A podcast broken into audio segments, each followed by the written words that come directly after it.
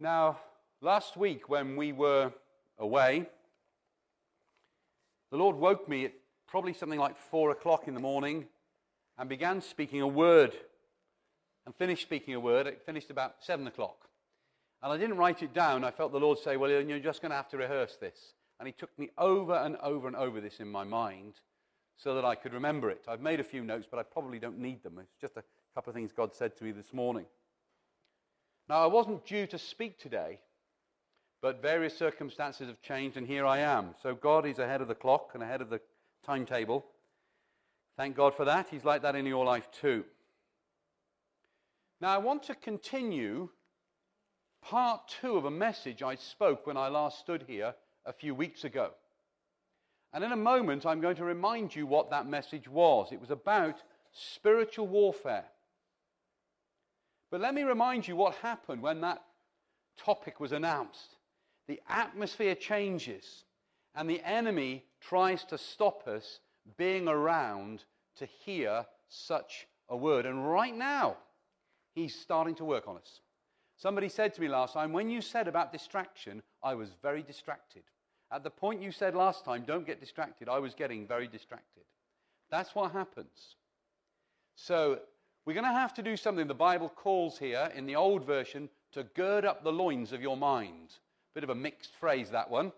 But that's what it means. It means we're going to have to focus our attention because God has got good things for us to hear and He's got good things to do to us in our life today. But the enemy will want to rob us of those things with all kinds of distracting feelings and thoughts and so on. And let me say to you, it is as real as this. This morning, in the next few minutes, heaven and earth, which is your experience, and the other part of the spiritual world that Satan occupies are all going to touch right inside of you. They're all going to combine. But praise God, by his power, heaven can and will win through. And your life can be powerfully touched this morning, and an, a miracle and an amazing release can take place. That's what I'm believing for today, because that's what God was speaking to me about. It's not an accident you're here. You are here because God has brought you here today. And there is something for you to hear that will materially affect the condition and quality of your life right now. Let me, we'll pray in a moment. Let me just um, recap what I spoke about last time. I spoke about the book of Job and spiritual warfare. And I said that most of the book of Job is Job and his friends talking. They don't see the beginning of the book, which gives them insight into the spiritual realms, until it's all over. And when God speaks at the end, you'll notice he speaks far less, but achieves far more. Isn't that just like God? And he achieves more, and I believe at the end of all of that, he opened Job's eyes to see what was going on in the spiritual realms. And we said, after a statement of Jesus in Matthew 13, an enemy has done this. Do you remember? We spoke about the parable of the weeds and the, the, the, the, the wheat. The weeds look like wheat, they're very similar. It's a false wheat. And the enemy sowed false wheat or darnel in the field of the person Jesus was illustrating in the story. And he said, An enemy has done this. And if there's ever a phrase to, to latch onto for that message, it's that one. An enemy has done this. And that's what happened in Job's life. An enemy did that to him. But when you look at what happened, it just looked like bad luck, if we can believe in such a thing, which I don't. But it just looked like the normal things of life had happened an earthquake here, a rainstorm there, bad weather over there, high winds there. He almost lived in Newcastle, didn't he? But seriously, these are just the things that happened. And all his friends could have said, well, that happens to anybody. But behind those things was an orchestrated campaign of the enemy to rob him in his life. And he never saw it like that at the time. And they tried to see it in some other way. You must be at fault. I want to say to you this morning, you are not at fault. Let me say that again. You are not at fault. Do you know why I can say that? Because if you are in Jesus Christ this morning, if you have asked Him into your life, He has taken away all your fault. Every fault that you may be able to find with your life, and we can all find them, because there are plenty of mistakes and errors and things in our lives that are wrong, all that fault was put on Jesus at the cross. So this is not about fault finding today. The enemy can find no fault with you, and therefore this is not an attack that's to do with fault. That was all taken on the cross for you. This is an attack by the enemy to rob you of your inheritance in Christ and to stop God using you for his powerful purposes in the world today, which he has got for each one of you here. Please point your neighbor and say, God has a purpose for me and you. Okay, thank you. Now, we saw last time that they overcame by the blood of the Lamb and the word of their testimony.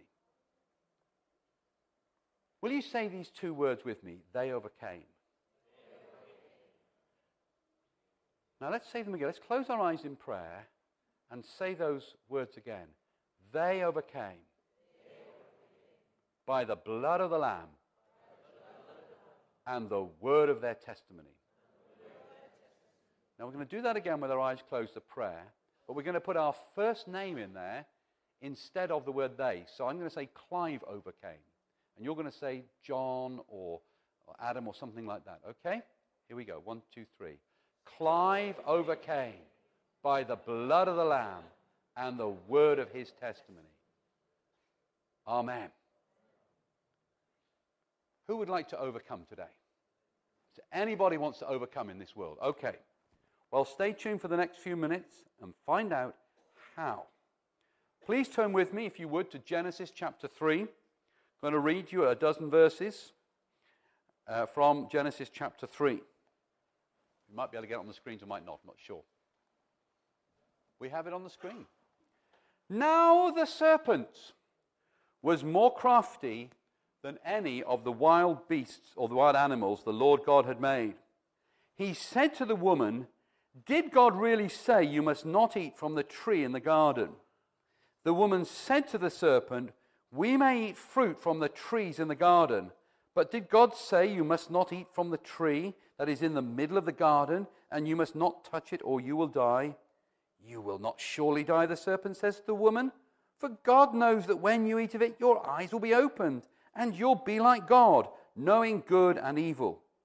When the woman saw that the fruit of the tree was good for food, and pleasing to the eye, and also desirable for gaining wisdom, she took some of it and ate it.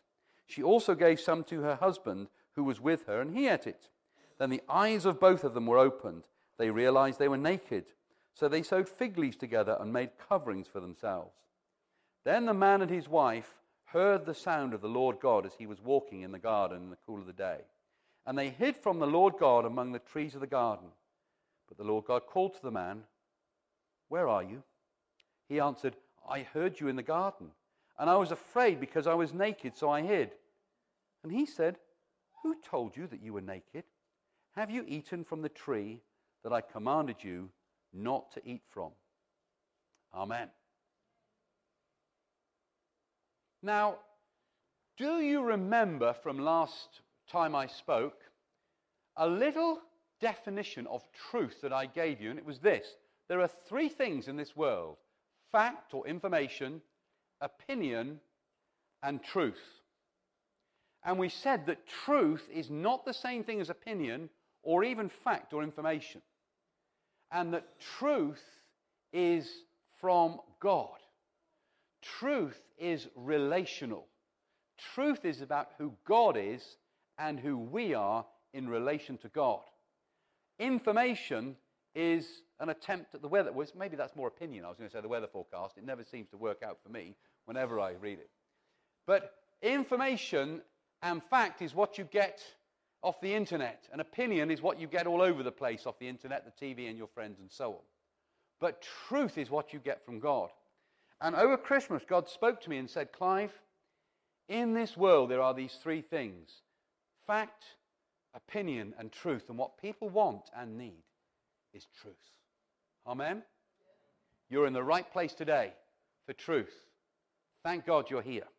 God means you to be here and to hear His truth. Now, here is a stunning, chilling, and thought provoking insight into this story. The devil never touched them. He brought all of this destruction about, and he never touched them. He brought all of this change in the known universe into being. He materially affected the destiny of that man and woman and all our destinies without so much as laying a finger on them. He never even brushed their hair against them. All he did was speak to them. Can you see that? It was just a voice. That's all it was. Just a voice.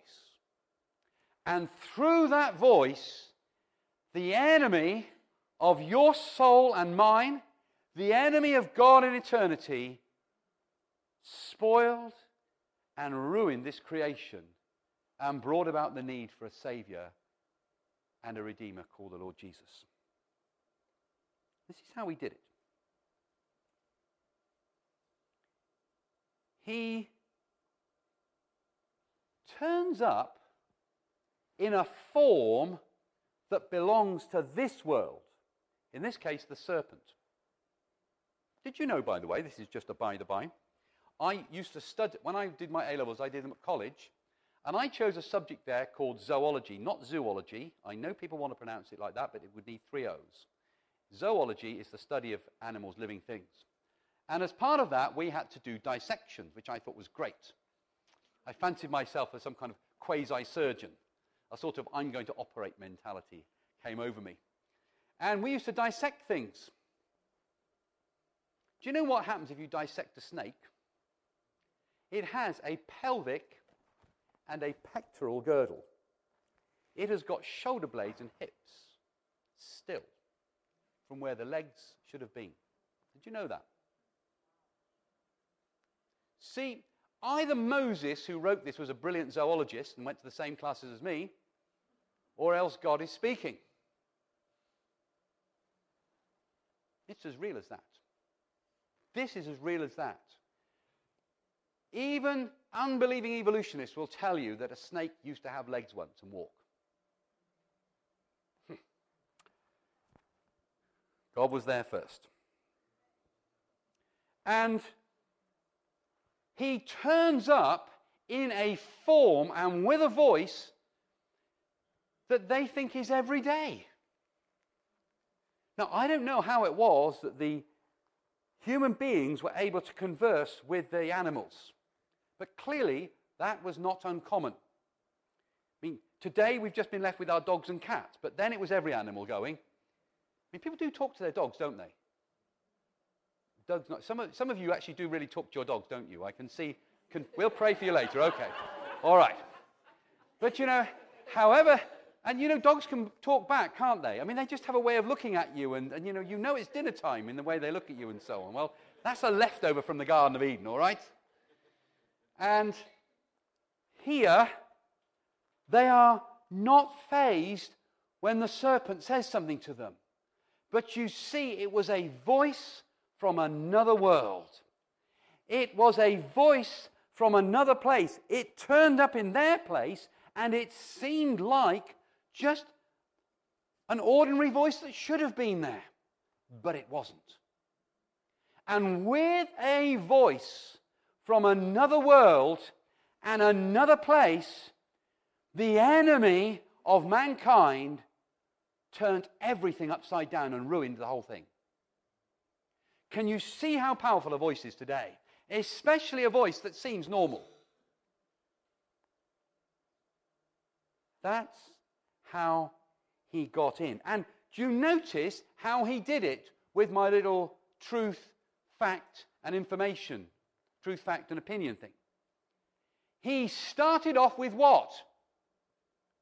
Come on, what did he start off with? He started off with the information about the tree, the facts. Well, isn't this what this tree's all about? You're not supposed to eat it. Now, he actually slightly repeats it differently here, but I won't get us another sermon another day. Slightly distorts the facts, but roughly he's there on the information.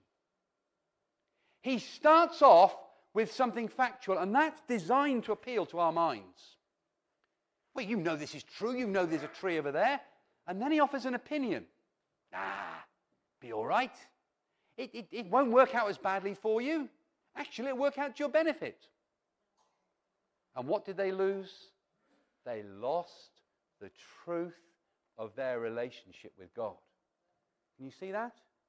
Can you see how that simple mechanism works? And can you see how we are living in a world today where that mechanism can still repeat itself in our lives too? Now, look at what happens when God comes along.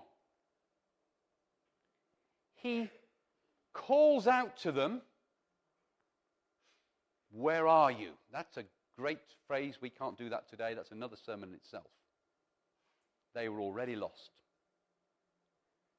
And then they tell him some information. See, they've got the facts now, haven't they? They're wiser than they were before.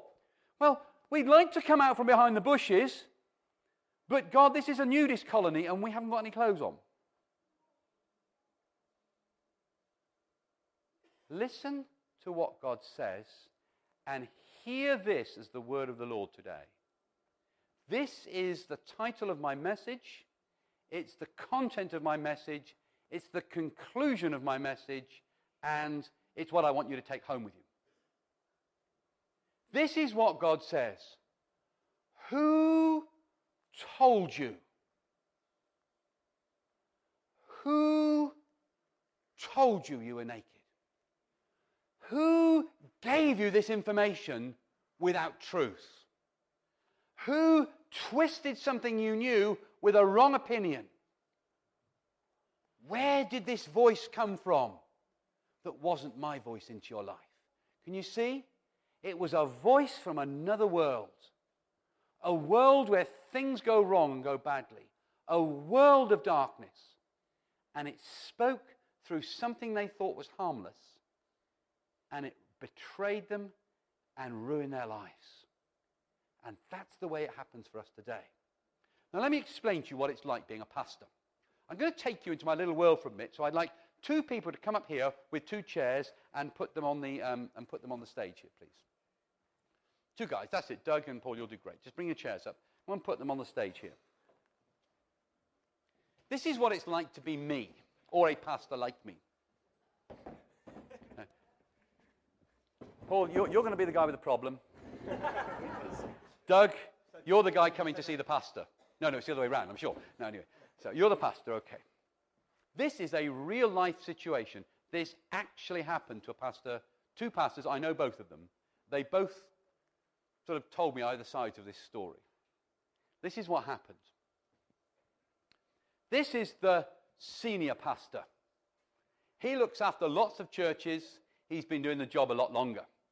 This is the not quite so senior pastor, and he's just got one church, and that gives him enough trouble throughout the day. Now, when you to stand over those steps there? And one day, this junior pastor phones up this senior pastor, and he's in trouble. So here he is on the phone. He's all depressed. I've got problems, big problems. Please, can you help me? So he comes, he says, You better come over and see me straight away. You have got problems. No, he didn't look at all happy. He was actually very depressed. He came in very slowly and very miserable. Now, this senior pastor here, he is, before he was a pastor, he was a clinical psychologist. And that was his training. He has a degree in psychology and insight that the best this world can offer. And he was a practitioner. He had you know, a couch and people and all that kind of stuff, and he helped people, whatever psychologists do. And then he got saved, and then he reworked it all again from a biblical point of view. So now he's got behind him about 30 years worth of the best Bible study and the best clinical psychology that the human race can offer. If you can combine the best of psychological understanding and practice and the best of biblical sort of study and knowledge, it's all in this one guy here. You ain't going to get a better counselor. Not bad for 22, he says. That's pretty good. Okay. And this other pastor comes to him. Now, look, he's got to have the goods, hasn't he? After all that experience, you know you're going to get insight. You know you're going to get help. You know this guy knows his stuff. So he comes in. And this is how he was greeted as he walked through the door. He didn't even have a chance to sit down. This pastor looks up at him and he says, this, these were his words. He says, Hello, what lies of the devil have you been listening to this week? That's it. 30 odd years of ministry and psychology, all condensed into one short phrase What lies of the devil have you been listening to this week? There. You don't need to go to Bible college or have a degree in psychology. You can get it all here in 10 minutes. No, those are good things to do, I'm sure. Okay, guys, thank you. You can go back. Thank you. He's happier now, by the way. Do you know what? I spoke to the pastor who said that. He said, That's how he greeted me. And do you know what? He said this. He said, And he was right. Is somebody's pastor phoning them? It's 12 o'clock. Let's stand and pray the Lord's Prayer together, shall we? Hallelujah. Whichever version you know, whichever mixed version you've got, it doesn't matter. I'm going to do a bit of thines and these and some trespasses and debts. You know what? It really doesn't matter. Let's just pray the version we know. Our Father, who art in heaven, hallowed be thy name. Thy kingdom come, thy will be done on earth as it is in heaven. Give us this day our daily bread, and forgive us our trespasses as we forgive those who trespass against us. And lead us not into temptation, but deliver us from evil. For thine is the kingdom, the power, and the glory, forever and ever. Amen. God bless this nation and turn it around. Amen. Okay, please sit down. Back to the sermon.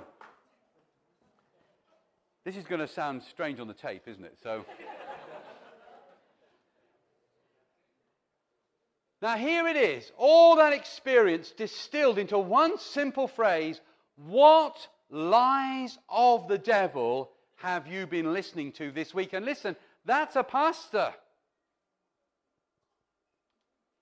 We are all prone to this problem. This voice from another world that will do us no good. Pastors, I was going to say pastors included, pastors at the front of the queue. Who told you?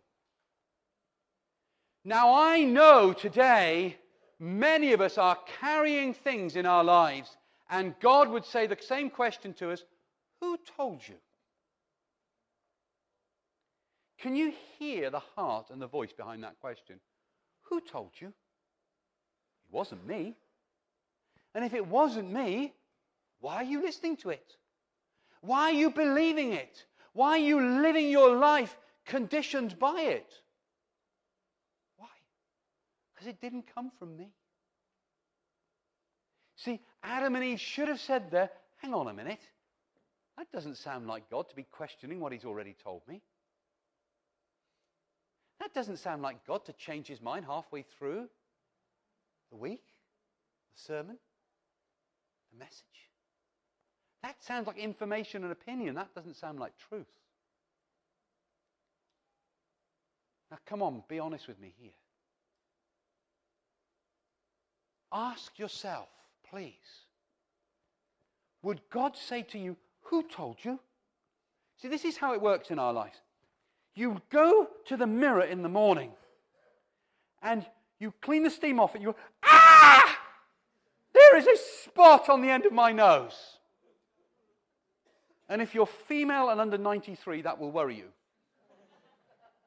And you say, Oh, fact. There is a spot on the end of my nose. Opinion, I look ugly. Voice from another world, no one will want to marry you. See? Who told you you look ugly because you've got a spot on the end of your nose? See, who tells us these things? Not God. God would say to you, You're beautiful. I've made you spot or no spot. We can heal spots. It's just a spot of trouble. But I never made you ugly. I made you beautiful inside and outside. You're made in my image. How can you be anything other than beautiful? Because I'm beautiful. That's truth. But everything in me cries out, I feel and look ugly, and everybody says I'm ugly. But I say, I made you beautiful. But I'm not beautiful according to this or that. But you are beautiful according to this, which is where you get truth from. For the tape, I'm holding up my Bible, a proper paper one, not an iPad this week. See, who told you? Who said, I'm no good at witnessing and winning souls? Who said, you can't have a ministry like that? Who told you those things? Who told you? Come on. Let's examine ourselves. Who said these things? I've got no job. Therefore, I'm rubbish. I think God's trying to get our attention. I've got no job. That's a fact. Therefore, I'm unemployable. That's an opinion. Therefore, I'm useless. That's a voice from another world. And then we start to believe it. Now, do you hear what I said later, the, earlier, sorry? Can you bring it back to this point in the sermon? The devil never laid a finger on them. He never made them sick. He never put a demon into their lives. He never made uh, the house fall down by a great wind like Job. He never sent marauding bands across the, the border or anything like that because they weren't around then. He just said something to them based on some information that they said, oh, yes, that's true. And it spoke to something in them. And the result was they lost the truth. And God had to say, Who told you? let's move on and see how this works. In Matthew chapter 16, verse 21 to 23, Jesus is telling the disciples after Peter's confession of Christ, he's telling them he's going to die. He's telling them he's going to the cross. Let's read it. From that time on, Jesus began to explain to his disciples that he must go to Jerusalem and suffer many things at the hands of the elders, chief priests, and teachers of the law, and that he must be killed and on the third day be raised to life. See, that is truth. That is redemption truth. Peter took him aside and began to rebuke him. Never, Lord, he said, this shall never happen to you. Jesus turned and said to Peter, Peter, get behind me, Satan. You're a stumbling block to me, and you do not have in mind the things of God, but the things of men. Now, in Luke's Gospel in chapter 4, you needn't turn there, but just to earth this in the scripture, at the end of the temptations that Jesus faced, it says the devil left him for a more opportune time. He onslaughted him with these terrible temptations in the most pressurizing of circumstances for 40 days and thought, I'm getting nowhere here. So I'm going to go away and leave him. Now, when it says there a more opportune time, we're not talking about an opportune time for Jesus. We're talking about an opportune time for the devil. Did you know when the enemy comes and speaks that voice into our lives, he waits for an opportune time? In Adam's case, he waited till he'd gone off to do some gardening. That's why I'm sure gardening is a bad thing, why I do so little of it. I Don't want to leave Sally in the house on her own, spiritually unprotected. That's my excuse, and when you see the length of my grass, you'll know why. No, but seriously. He waits until there is a moment where we're at our weakest, most under pressure, most vulnerable, most distracted. And then he slips that voice in, just like he did in the Garden of Eden. And he does it here to Jesus. Peter is his best mate. And he's just said something really good to Jesus. You are the Son of the living God. He's had a revelation. So this guy is in the groove, he's in the flow of the Spirit. And at that moment, Satan gets in there with a bit of logic, a bit of information. You can't let Jesus do that. The Messiah is not meant to die. The Messiah, in all your theology, notice which side of this theology is on. In all your the- not this, this good and bad theology, okay, this, this kind of theology, you know, in all your theology, the, the Messiah leads a great army and throws the Romans out, and Israel becomes the top nation, and we all get good vineyards all over again. It's going to be great. You can't go to the cross, Jesus. That is a voice from another world. But notice our Lord Jesus, no matter how busy he is, no matter how distracted he is, and he must have been distracted, say, guys, I'm going to die soon. Well, that's going to stir you, isn't it? I'm going to be killed in the most awful and horrible way. And while his focus is on that, the other world voice comes in. Nah, you don't have to do that. Through a subtle, easy means. Listen, all of us have heard the enemy do that to us. All of us have heard that voice from another world, but we may not have recognized it. Now, Jesus, Son of God, got his radar going. Ding, ding, ding, ding, ding, ding, danger. He knows an otherworld voice when he hears one. I wonder how Peter felt at the end of all that. I was only trying to help you. You called me Satan.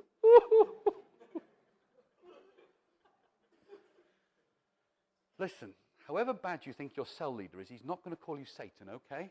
However mean you think your pastor is, we're not going to call you the devil, all right? Peter stuck with it. It's a lesson in that.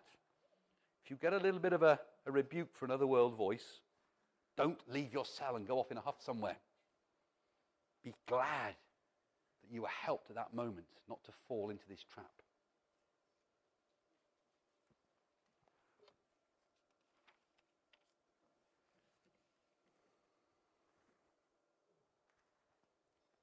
Who told you you're not going to go to the cross? The enemy of our souls, the enemy of Jesus' soul. Now let's turn to one final scripture, John 8:44. Again, many of you probably know this scripture. And then we're going to do some ministry.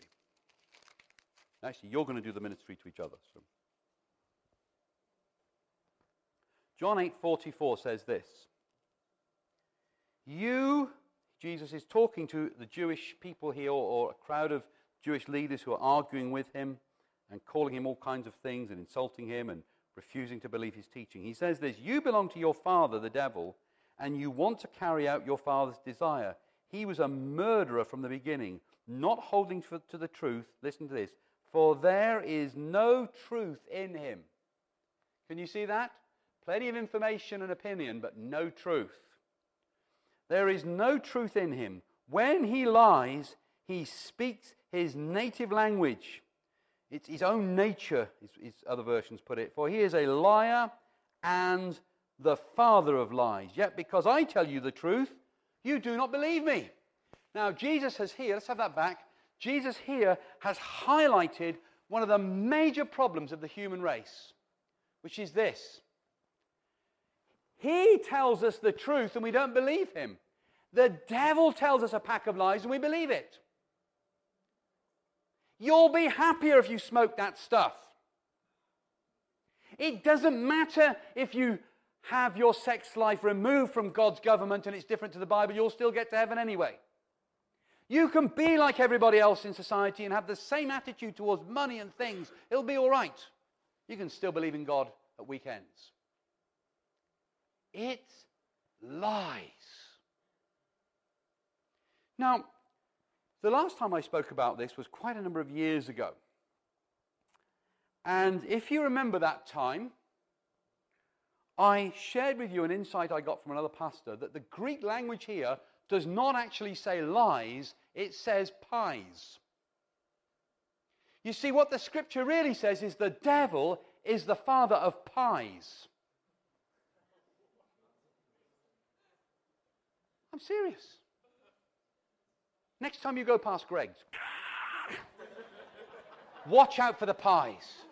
Because the devil is the father of pies. Now, some of you looking at me as if I've just gone totally crazy and about to preach the worst heresy that's ever been announced here or anywhere else. Stay tuned. Do not leave or fall asleep now. This is where it all makes sense or not. I hope the tape doesn't fail here. the devil is the father of pies. And what happens is he gives out these free pies on the street, and when you eat them, you get full of pies. Now, if you could see yourself, not as you appear in front of us here, but in a different wavelength or visual spectrum, you would look very different to the way you do now. You know, soldiers have these night vision goggles, don't they? They can see at night with these infrared images, and you see this blurry kind of body with various colors sort of moving around. Or it's a greeny tinge on some of them, isn't it? These helicopter pilots fly by them. Well, if you could have a spiritual pair of goggles like that and look at yourself in the spiritual world and all the people around you, this is what they would look like. Everybody around you would look at least 25 stone because of all the pies we've eaten. You see, the devil is the father of those pies. And every time he dishes up a lie, he says, Here you go, have a nice free pie from Greggs. It's full of the most wonderful lies, misinformation, opinion, and grot and horrible stuff. Why don't you eat it? Because it tastes lovely. Cheap, easy food. So we eat it. I'm not beautiful. That pimple has ruined me. And in the spirit we grow.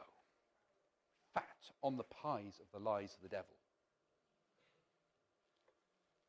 Now, this pastor was explaining to us that when this happened, he was at a football match one day, and there was a guy in the crowd. He was behaving really badly. He was bullying people, throwing his weight around, and he was a big guy. And so the crowd turned on him and they sang a little song Who ate all the pies? And when it came to the final line, they said, You ate all the pies. And they pointed at him. It was their way of getting back to him. Wasn't very nice. Wouldn't have chosen it that way myself. But do you know what? Spiritually speaking, that's how we all are. The song goes like this Who ate all the pies? Who ate all the pies? Who ate, who ate, who ate, who ate, who ate all the pies? You see, the devil is the father of pies. And every lie is like a pie in the spirit. So I'd like you to stand up, please, and sing this brand new chorus with me. it's a very complicated tune. Here's how it goes. You ready? Join me? Who ate all the pies? Who ate all. Some of you look at me like you can't believe you're doing this in church. Well done, the rest keep singing. Right, now then. Second verse goes like this You ate all the pies, you ate all the pies, you ate, you ate, you ate, you ate, you ate all the pies. You see, like that, Pastor? We should have gone pastor, shouldn't we? All of us, yeah. Which one of the devil's lies have you been believing this week? And listen, if it disagrees with God's word, it's a lie. If it disagrees with you and what God says of you and says about you and how God is towards you, it is a pie, a big, gristly, horrible, fat, full of unnice things that will put spiritual weight on you. Pie. So that's why the third verse we sing is this Come out, all you pies. Come out, all you pies. Come out, come out, come out, come out, come out, all you pies. Because that is the instant spiritual weight loss program. We're going to have a pie free morning. We've got to get rid of the pies, amen? okay. Isn't it amazing? The Bible calls God the Father of lights. He brings truth and light into our lives, reality, how it really is. And listen, I need to say to you this morning most of what you think really is, is not. And there's so much more for us to discover in the light about who we really are, about how good God really is, about how marvelous His promises were. Weren't you impressed with that message to the offering this morning? I was. I thought Andrew spoke brilliantly about that. He put that truth, that word of God on his desktop saver. Within a few months, it's become reality. This kind of truth we're talking about is faith truth, is spiritual truth. It comes from heaven to earth. It can't be seen at first, it's seen in reality later. This truth and reality, you could interchange the words. But that pack of pies comes from another world and only ever ruins our lives. So, let's have some ministry this morning. I'm going to take my coat off now. Let's sing together, shall we, and worship the Lord. This brand new spiritual awakening. Are we ready? I'm the worship leader now. this is why you don't have me every week as worship leader, because this is the kind of song you sing with me. Are we ready? Who ate all the pies? Ready? Who ate all the pies? Who ate all the pies? Who ate, who ate, who ate, who ate, who ate all the... Now it's your neighbor. You ate all the pies. You ate all the pies. You ate, you ate, you ate, you ate, you ate all... And now to yourself. I ate all the pies. I ate all the pies. I ate, I ate, I ate, I ate, I ate all the pies. Now, do you want to get rid of those pies? Well, then let's sing to them and mean it as our conclusion. Come out, all you pies. Come out, all you pies. Come out, come out, come out, come out. Come out, all you. And one more time. Come out, all you pies. Come out, all you pies. Come out, come out, come out, come out. Come out, all you pies. Now listen. Here's the rest of it. Let's give God a big clap offering while we're there. Okay.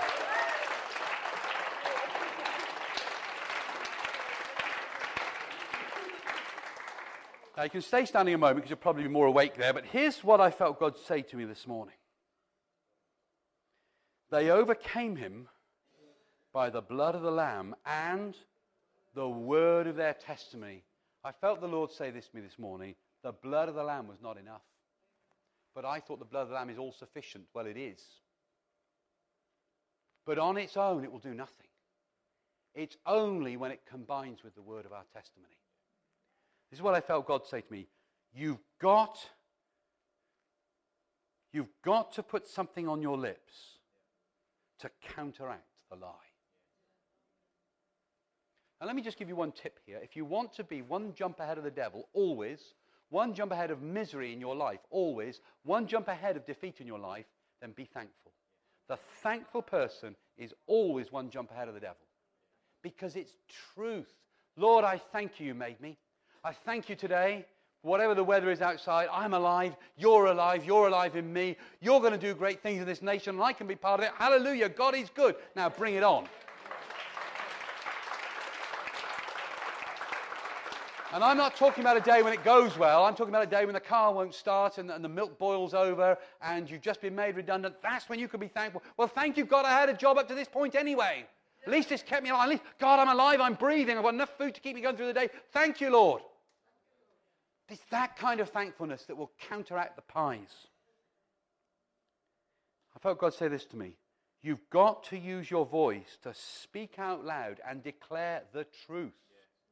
See, the truth has got to be in us, but until we put those God ordained, Bible described, Spirit inspired truths on our lips and speak it out, nothing happens.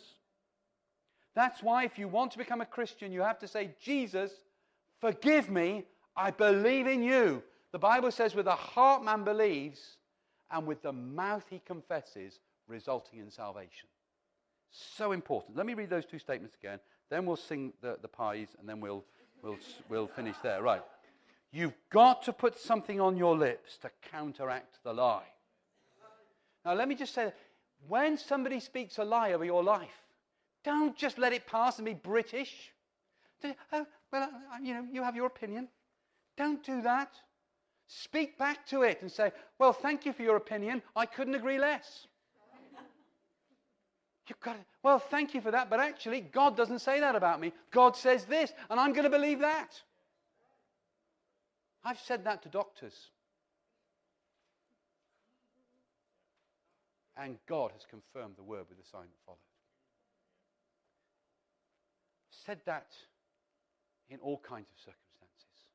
And I've said it most of all to the voice that you never hear, but that I hear every day in my head, that feeds me if it could, and unfortunately it does sometimes with pies. Big, fat, horrible, greasy ones. Yeah, make you sick. Yeah. You've got to put something on your lips to counteract the lie. You've got to use your voice to speak out loud and declare the truth. Right. Well, let's sing to those pies a couple of times and tell them to come out, shall we? Are you ready? Come out, all you pies. Come out, all you pies. Come out, come out, come out, come out, come out. All... Now to everybody else. Come out, all you pies. Come out, all you pies. Come out, come out, come out, come out. Come out, all you pies. And to each other. Come out, all you pies. And to yourself. Up to all you pies. Come out, come out, come out, come out. Come out, all you pies. Amen.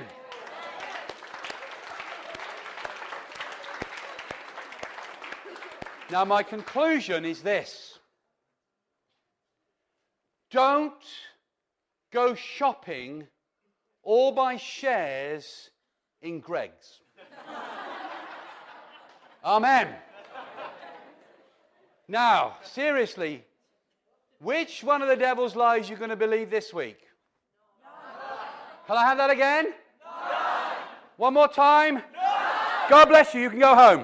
Hallelujah. Thank you.